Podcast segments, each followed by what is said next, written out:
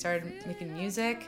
We recorded our first collaborative album together, and we just finished recording our second one that we're hoping to release in the summer. That's Kirstie Lynn. I'm Jamie Green, and this is Trading Fours.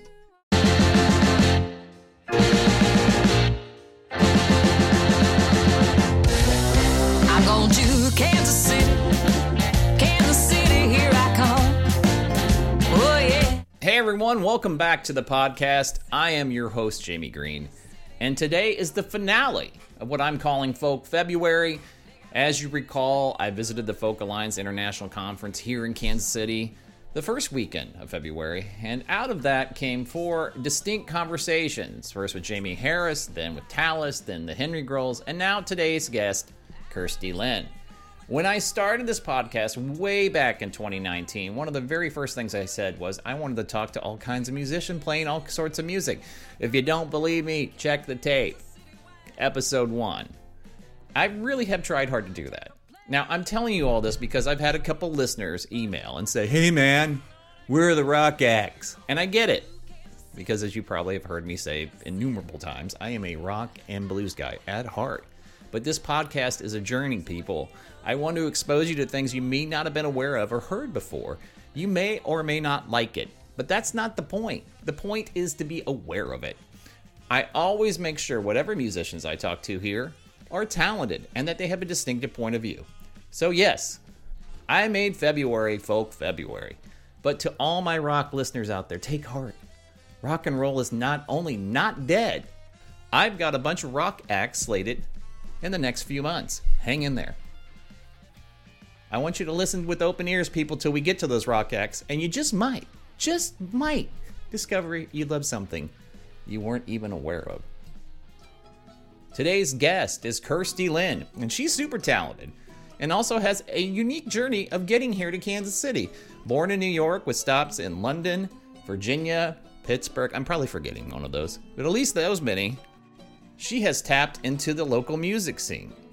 Her and her musical partner, Galen Clark, are doing some interesting things musically. Kirstie had reached out to me during the Folk Alliance conference, and we tried to fit in an interview, but there wasn't enough time for me to get it done, so I had to have her drop by my house to talk in person, and I found her to be delightful and funny. We had a lot of fun. And if you ever wondered about how people sing and sound well, well, we delve into that. Like anything, it takes practice and reps. So we're gonna get started. Take a listen if you're a rock and roll person. I promise you're gonna dig this one. Here's my conversation with Kirstie Lynn.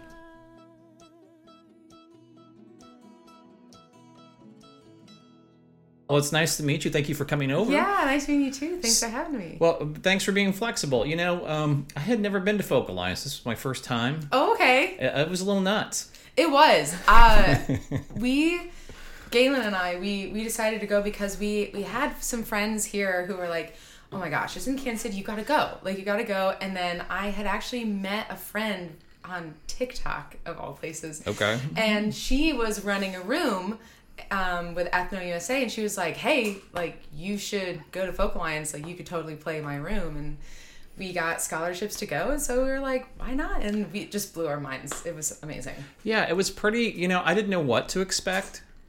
I have a, a cousin, a first cousin. She has booked artists um, for years, and so she's been coming up here for years and talking about. But we would just go meet her for dinner. Like I didn't show up, so it was kind of it was crazy. It was Yeah.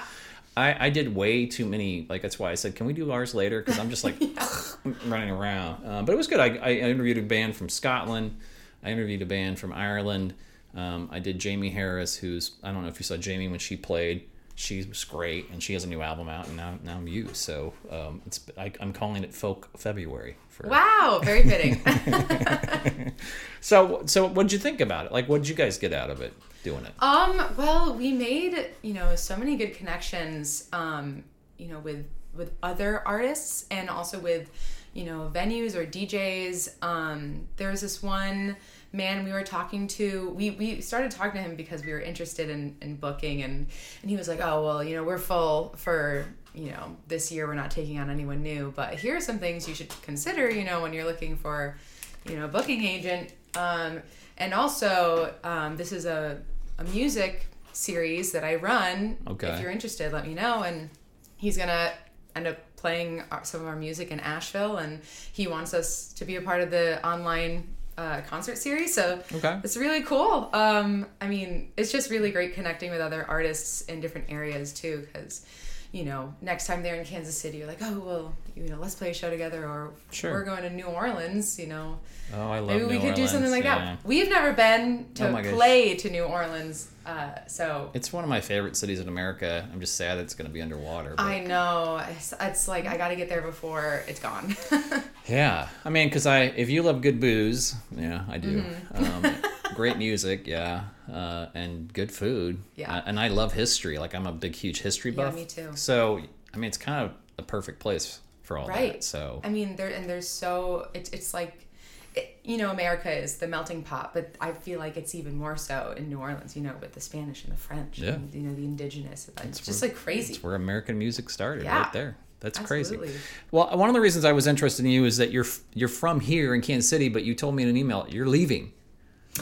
Well, Galen is moving to Ohio. Okay. And so um, I'm actually from upstate New York. Yeah. But I've been living in Kansas City. I lived here from 2018 to 2019. I moved away for my master's, which is in opera. Yeah, we're gonna get to that. Yes. I moved back um, 2021 and still here. I convinced Galen to move here. He he and I have been friends since we started undergrad um, Okay. back in 2013 in Winchester, Virginia. And he had been living in Idaho just randomly. He's kind of a, a nomad, and where he decides to like stay a while, it's kind of random. Okay. And, you know, he was like, Well, I think, you know, my friend is going to try to move in with his girlfriend. I don't know what I should do. I was like, I have a friend who's got a room opening up. You should move to Kansas City. You know, like let's let's really do the music thing, and it's cheap. You Yeah. know, we should do it. And so he he moved here, and we started making music. We recorded our first collaborative album together, and we just finished recording our second one that we're hoping to release in the summer. But yeah, he's he's moved to Ohio, which stinks. So what's he gonna do out there? Um, so his partner lives out there. Okay. And he's still definitely going to be doing the music thing. Uh, he, we have a lot of friends in the Akron and Cleveland area. Okay. And I think he's going to be curate, curating maybe like a concert series or something at a brewery, as well as gigging around. All right. So, I should have got. I am a terrible host. I should have gotten you a table. I didn't. Even Oh, no, you you're your okay. Uh, that's funny. One of my oldest and dearest friends. We have been f- like really close friends since we were both three years old. He is in Medina, which is a suburb of Cleveland. So oh, yeah. small world. Uh, yeah, because I read your bio and it's like you've had a peripatetic life. I mean, you Mm-hmm. talk about Finger Lakes. You're at Carnegie Mellon. There's something about London. Mm-hmm. You're here. Like, wh- why'd you end up here? Like, I'm always interested. in People who aren't from here, why are they here? So, It was a total whim. So in 2018, I was living at home with my parents because I moved home after um, uh, my bachelor's degree in opera because I wanted some time before I started my master's. sure. And so the plan was to take a year off and then go to my master's. And though I had some auditions at really great schools, I didn't get any offers. And then my plan B was to move to Chicago with my partner at the time, and then he dumped me. And I was living at home, and I did not want to be at home anymore. And I was like, oh my God, what the heck am I going to do? And that previous summer, I had gone to Los Angeles for a young artist program in opera. And I had met this wonderful girl named Anna Mans.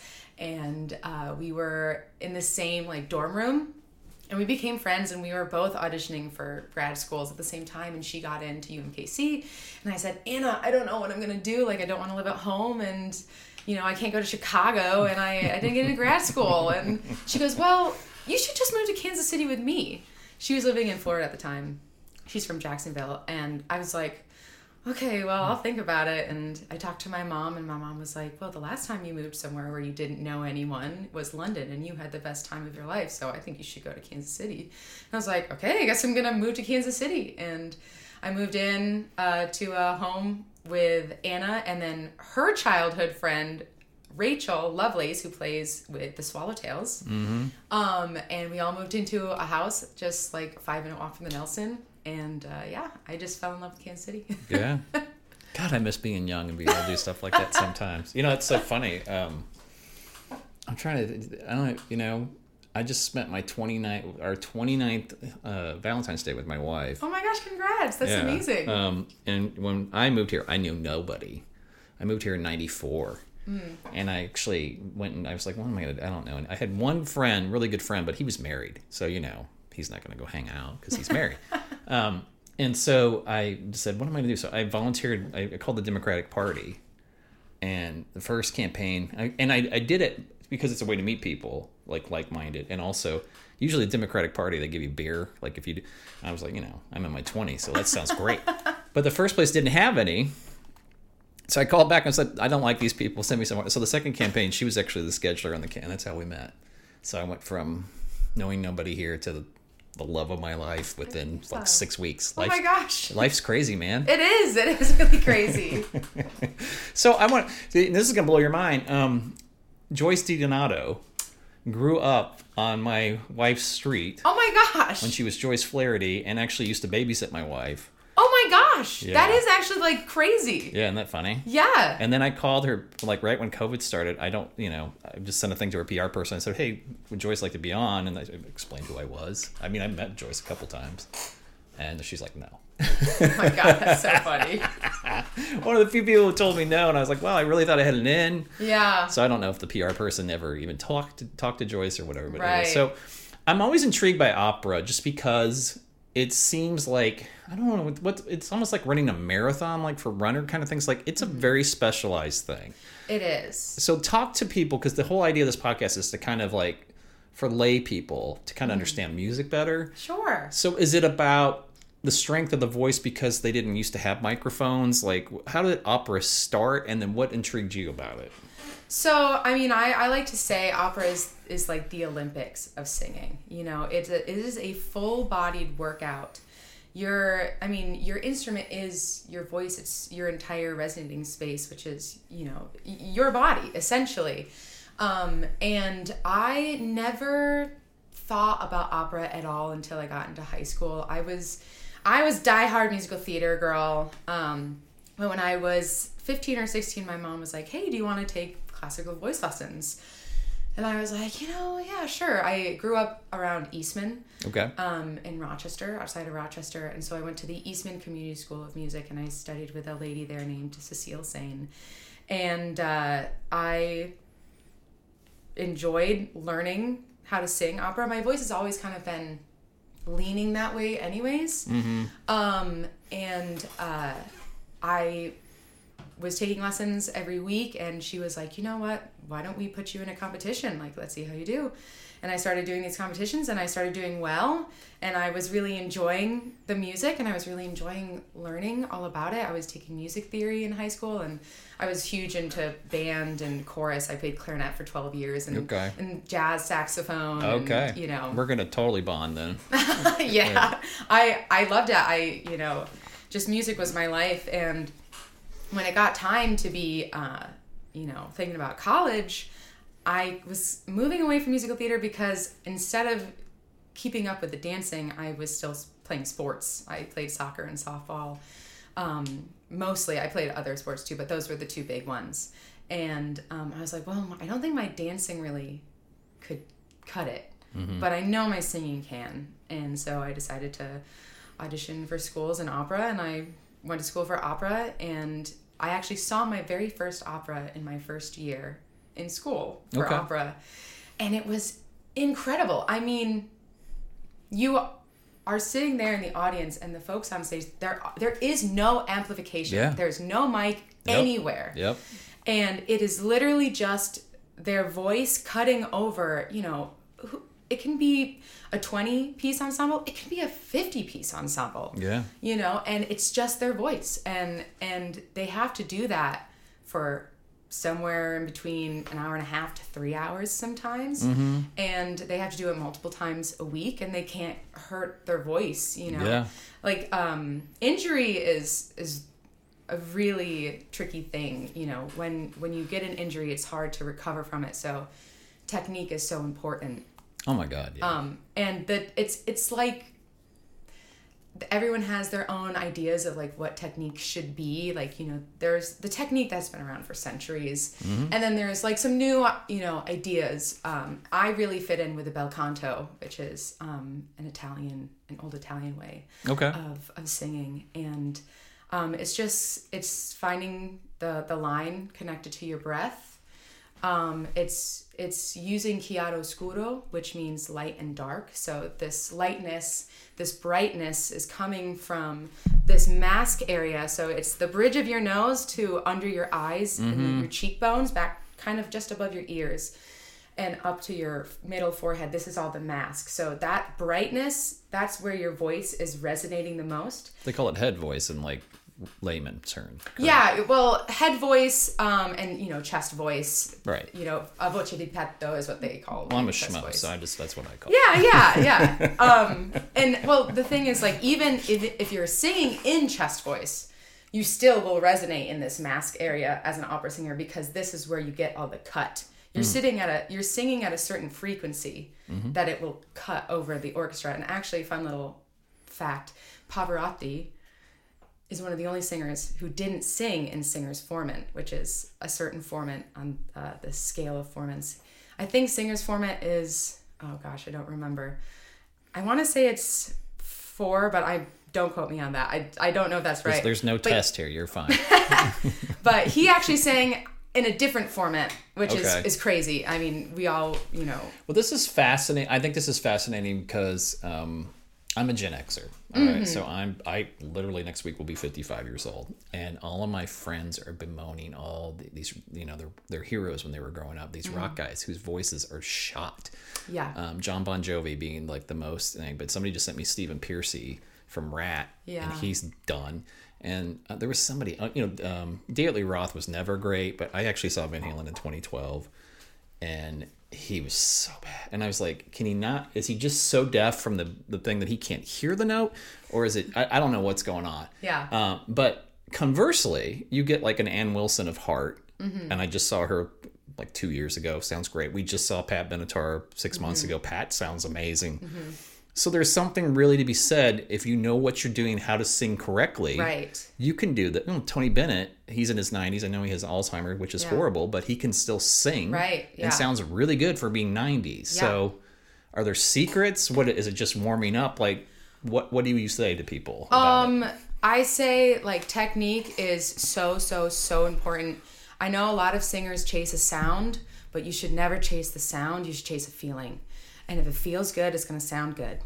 And um, I think that's the most important thing. Um, another thing to think about is the sound that you make yourself that you're listening to in real time isn't actually what it sounds like to No, a not at all. Isn't it funny? Yes, and that's one of the biggest things they teach you in opera. It's like, do not listen to yourself. I mean, listen to yourself for pitch and you know for um, vowels, and you know you don't want to really gross sounding e on like a higher note or something like that. But do not listen to your sound.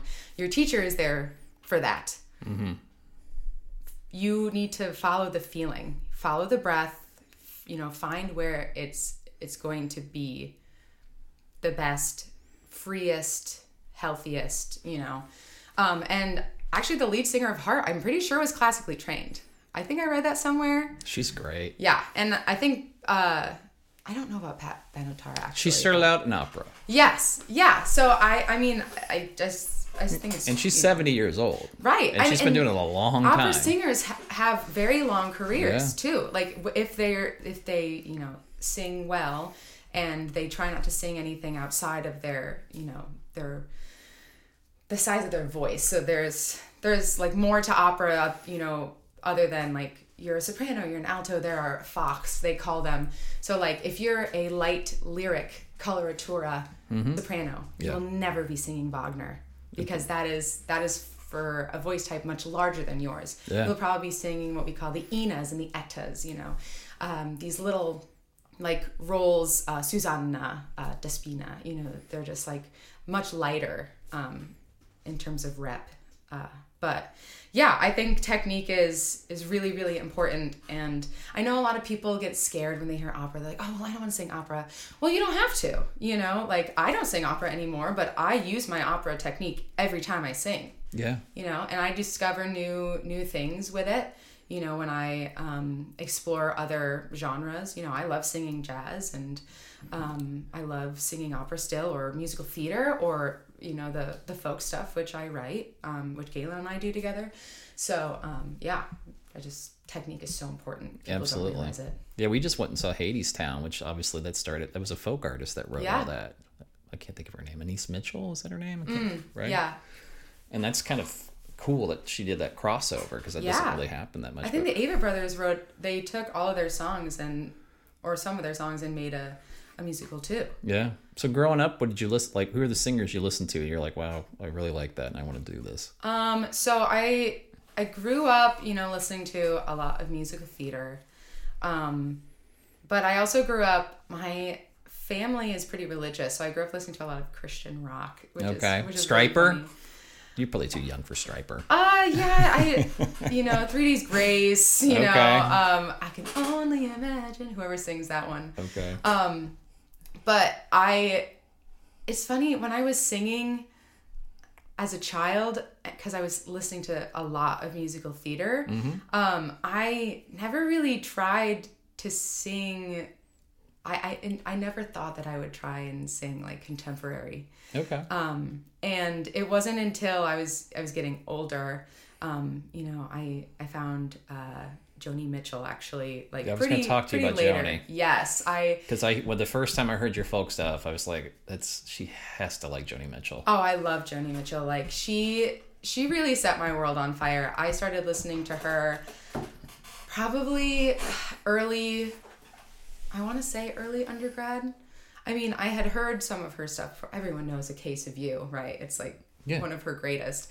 But when I found Joni Mitchell, I was just like, this is incredible because a lot of the times growing up, people were like, oh, well, your voice is so operatic and, you know, you can't, you can't belt and, you know, sing mus- musical theater, like the contemporary musical theater. The golden age stuff was what I really was into, you know, like, um, Judy Garland has a beautiful voice, um, you know, but when I was listening to Joni Mitchell, like early Joni, Yeah, yeah, like, yeah. that's kind of I sound. Pre-cigarette Joni. Yeah, it's so funny too. I think she said that she doesn't believe that her cigarettes has, have affected Oh her God. voice at all.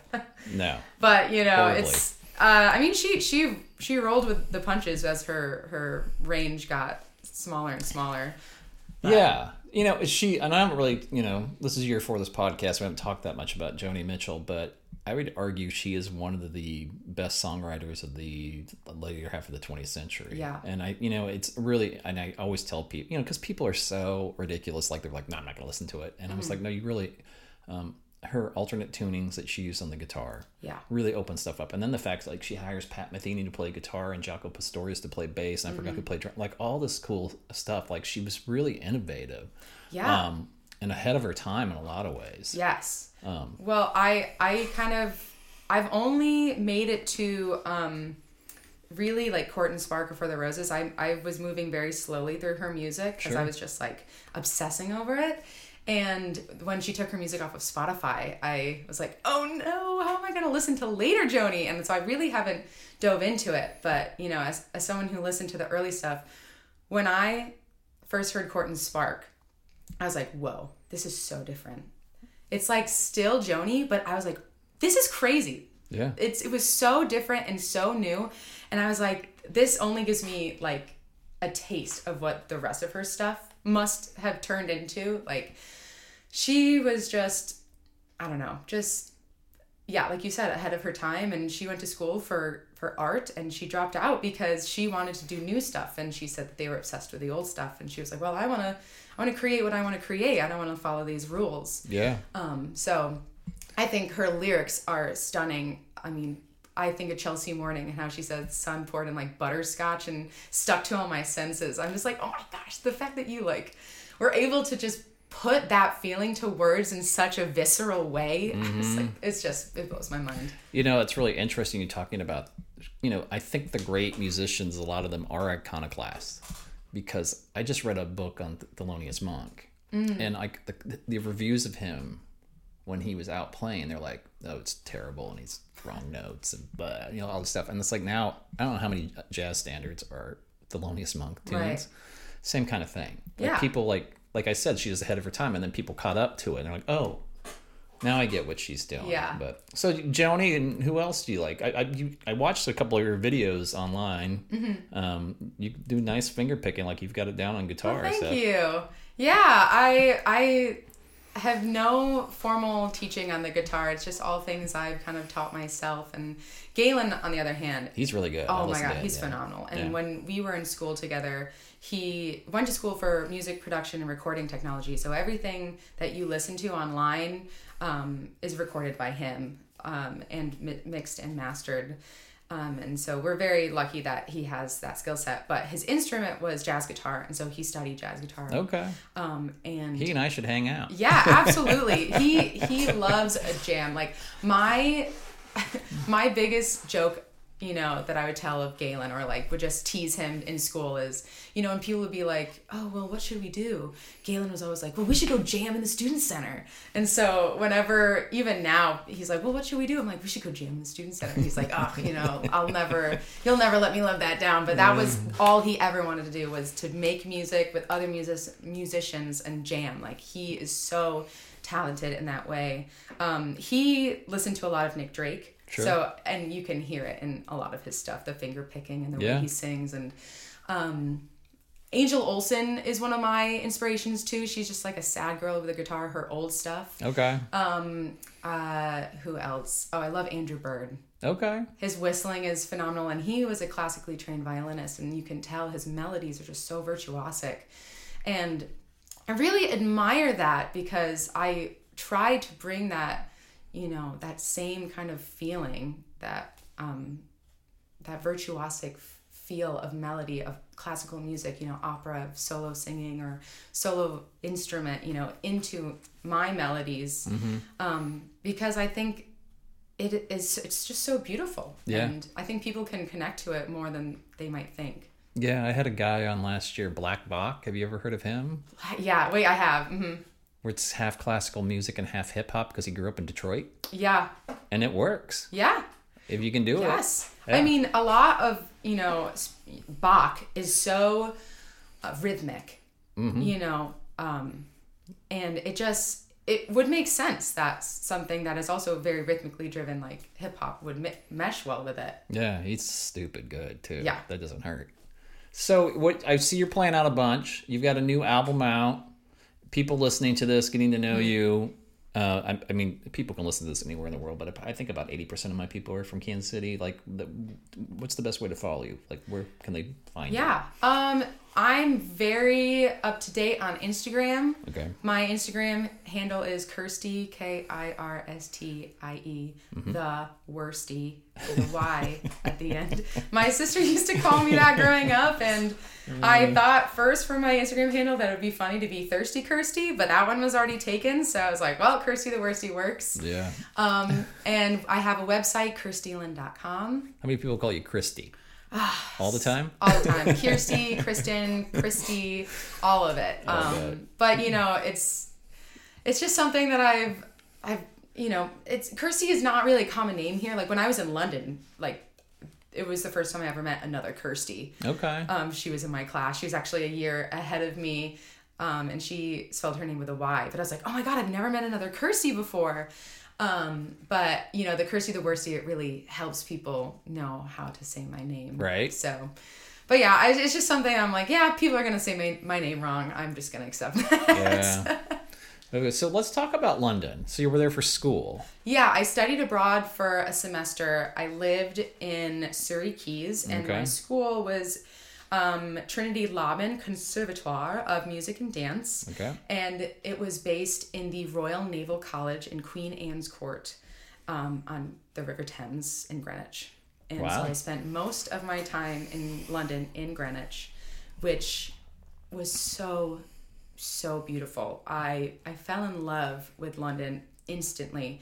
It was really the first time other than going to college that I was there as an adult doing my own thing, like kind of by myself. I lived I lived in like a house share sort of thing, but it was constantly other folks in and out because they were there for like English language programs that were about 2 weeks long. Okay.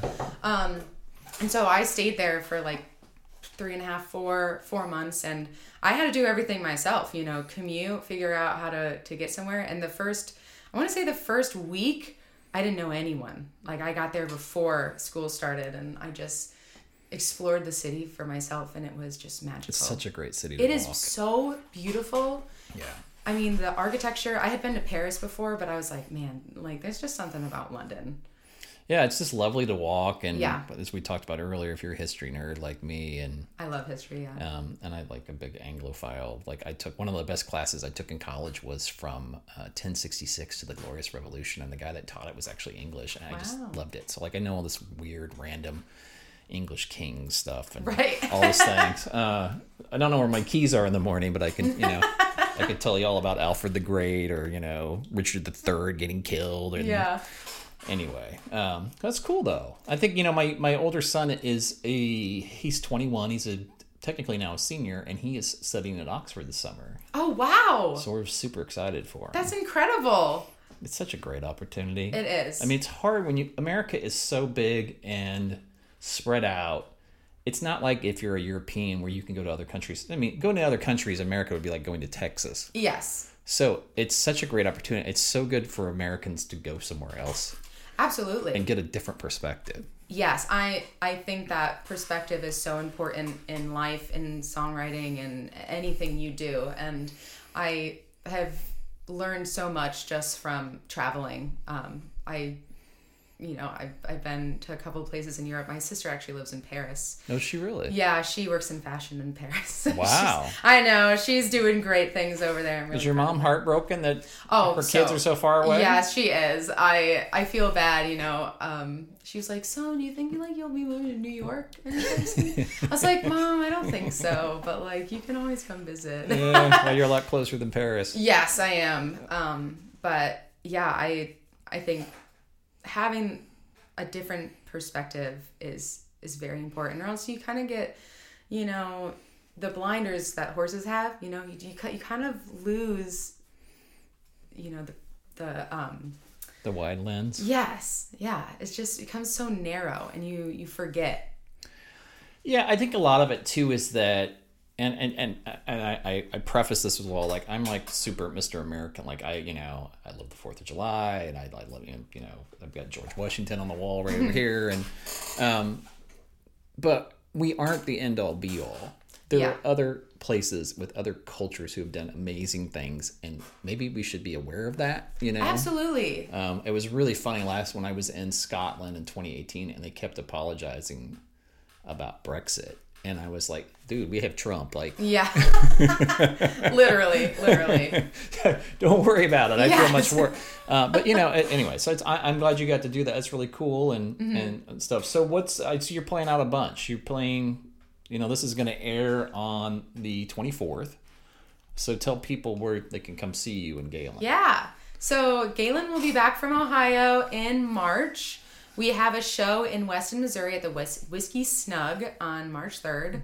Um, we have a show in Lawrence, Kansas at the Gaslight Gardens on March 4th. Okay. The 6th, I believe, we're playing at Casual Animal Brewing. I need to go down there. I can't Yes. believe I've never been down there. Yeah, oh my God, come down. We have some great beers on tap right now. Um, uh, and we're always changing, but right now we have a carrot cake porter on nitro, and it's Okay. pretty delicious. Is it? Yeah. Is it dangerous to work at a place that has that many good beers? Like you feel like you always have Um, to have a pint or two before you head home? Well, you know, it's it's dangerous in how easily accessible the beer is, right? Mm-hmm. And like when you're working and you finish your shift, you of course get a shift beer, and it's like, why would I turn down a free beer? Right. But I will say, it's like sometimes you walk in there and you're like, I can't, I just can't have a beer today. Like I just don't want a beer. I don't even want to. I don't want to smell it. I don't look at it anymore. yeah. Um, but no, the beers are really good, and you know, each day it's it's like, well, maybe I'm in the mood for this one, but Yeah. um, Musicians are the only people on the planet that get free drinks while they're working. I know, right? It's so funny. We played at Aspen's restaurant last week. I have an acoustic do is one of the things I'm doing, and the, the woman behind the bar. I don't know why I always do visual things when I'm on the podcast because nobody knows what I'm doing with my hands. But uh, she kind of she I, so she caught my eye and she nodded at me, and I was like, okay, and like I nodded back, but all of a sudden she just put more drinks on. I was like, no, I didn't need another round. yeah, You but know, thanks. We're in our fifties. I mean, my God, we have to pace ourselves. So There's one more gig in Okay. March too that I wanted to talk about that we're really excited. So when I reached out to the Whiskey Snug about playing, I didn't realize that Kelly Hunt, um, the banjo Kelly Hunt, did Yeah, the there's two. Kelly Hunts. Yes, piano Kelly Hunt and banjo Kelly Hunt. I've heard that's how they're Yeah. people, you know, Yeah. uh, s- specify. But um, she does the booking for Whiskey Snug, and she emailed me back, and I was like, Kelly Hunt just emailed me, and she was like, "Hi, I do the bookings for uh, the Whiskey Snug, and I think that you would be a, a great fit." But I also would like to have you on my Songcraft sessions, which is a songwriting series she does at the Rhino. So uh, we're gonna do that on the 9th of March. Um, the first 15 minutes is like a Q&A. Then it's a 45 minute set of Galen and I playing our music. We're going to have old stuff. We're going to have new stuff. Um, and then the last, I think, 15 minutes is like uh, some tunes that we're going to collaborate with Kelly Hunt on. So Banjo Kelly Hunt. banjo Kelly Hunt, yes.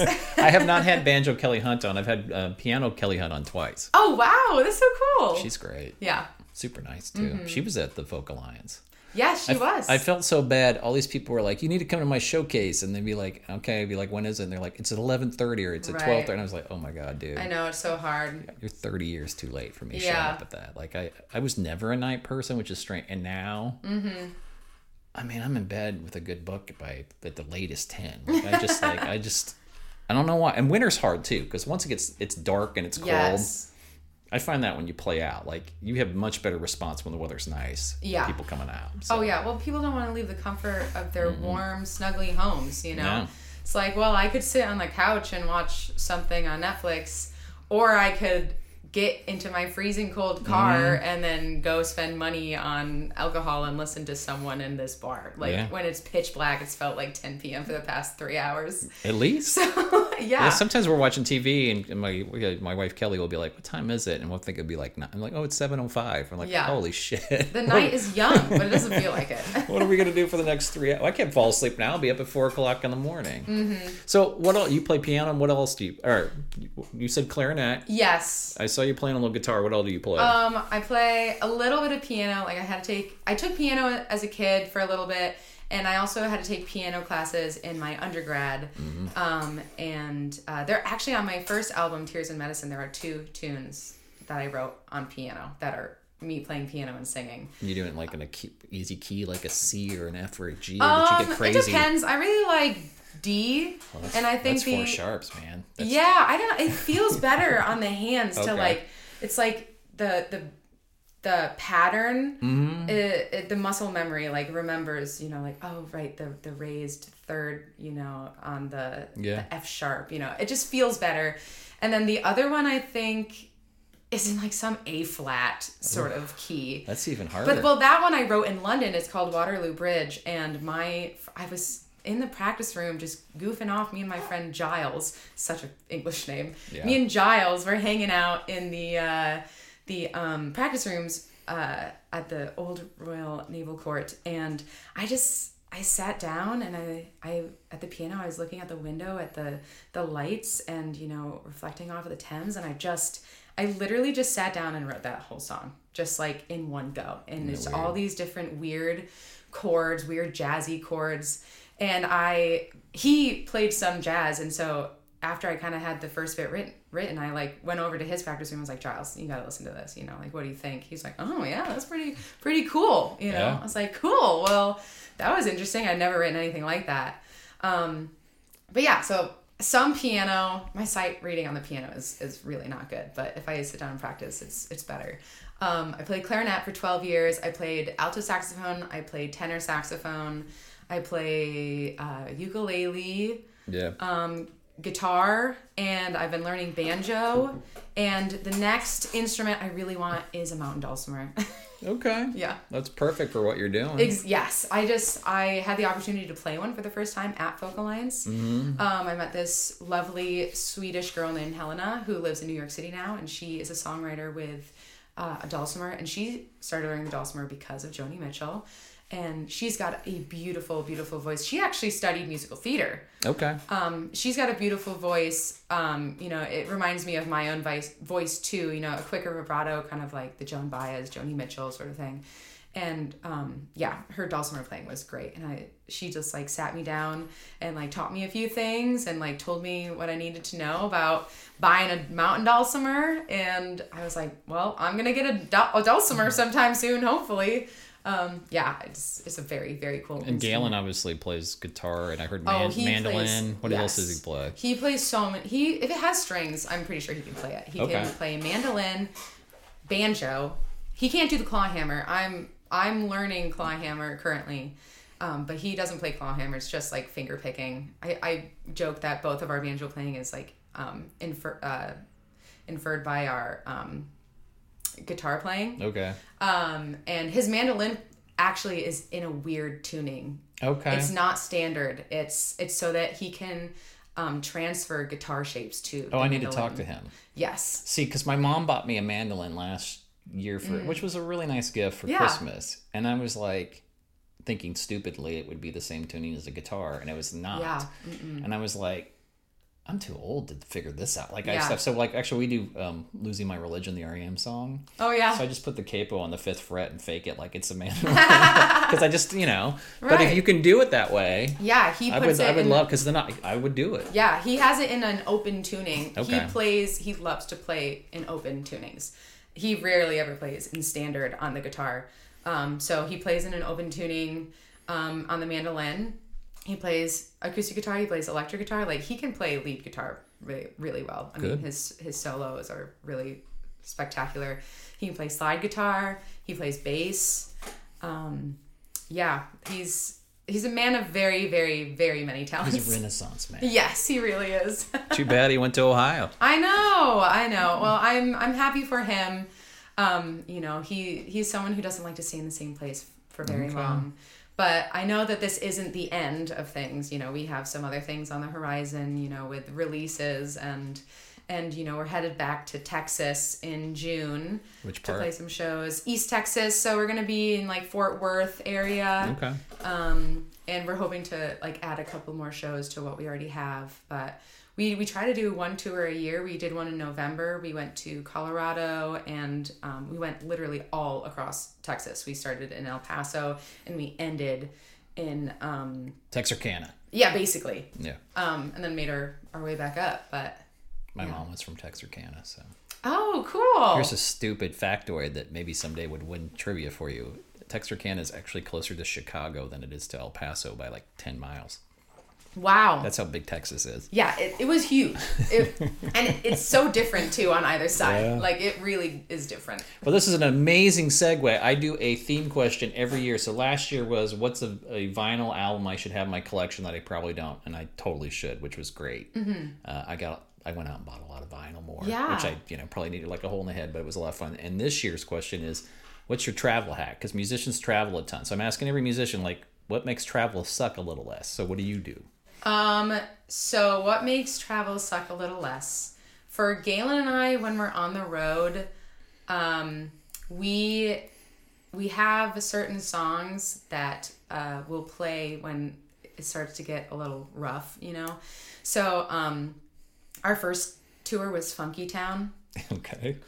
Um, and then I'm trying to think. We had a couple different ones. We might have even brought Funky Town back, but um, just have that's a such- go-to song that you know you both you guys know the words and it's gonna get you know the energy up again. Um, so I think just just have a song, a couple of songs where you know you're gonna put it on and you're gonna get in, into that that better headspace. Is there a more 80s song than Funky Town? Oh, absolutely not. Like that is just like that is the one. My joke always with 80s tunes like somebody got a Casio keyboard for Christmas.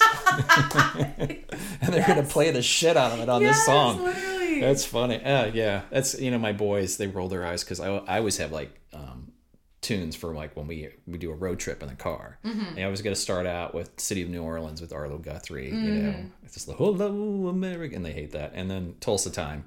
Don, what's his bucket? They got to do Tulsa Time. Like there's all these like road songs you have to have. Yes.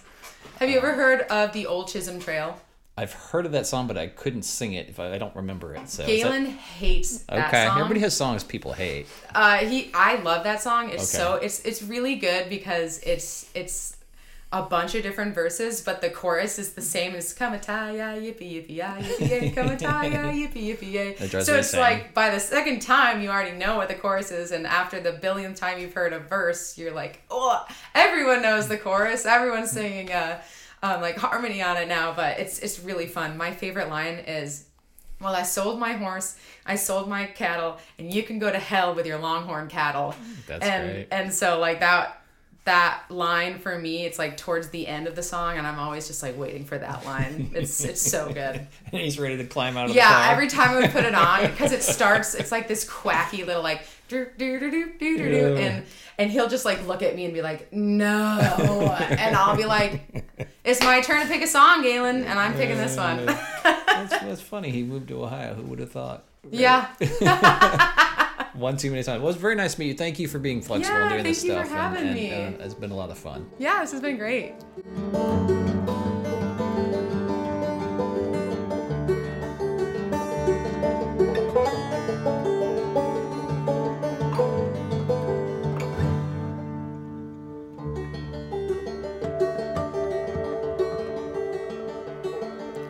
Arid soil with cracks and salt breaks the skin of calloused hands as she climbs. Again she climbs from the rocky pit of a love that went cold and dry. Kirstie Lynn, everybody. She was delightful. It was a ton of fun. It was very nice. It was very kind of her to come to the house, and we had a fun. And now you, now you know how to sing.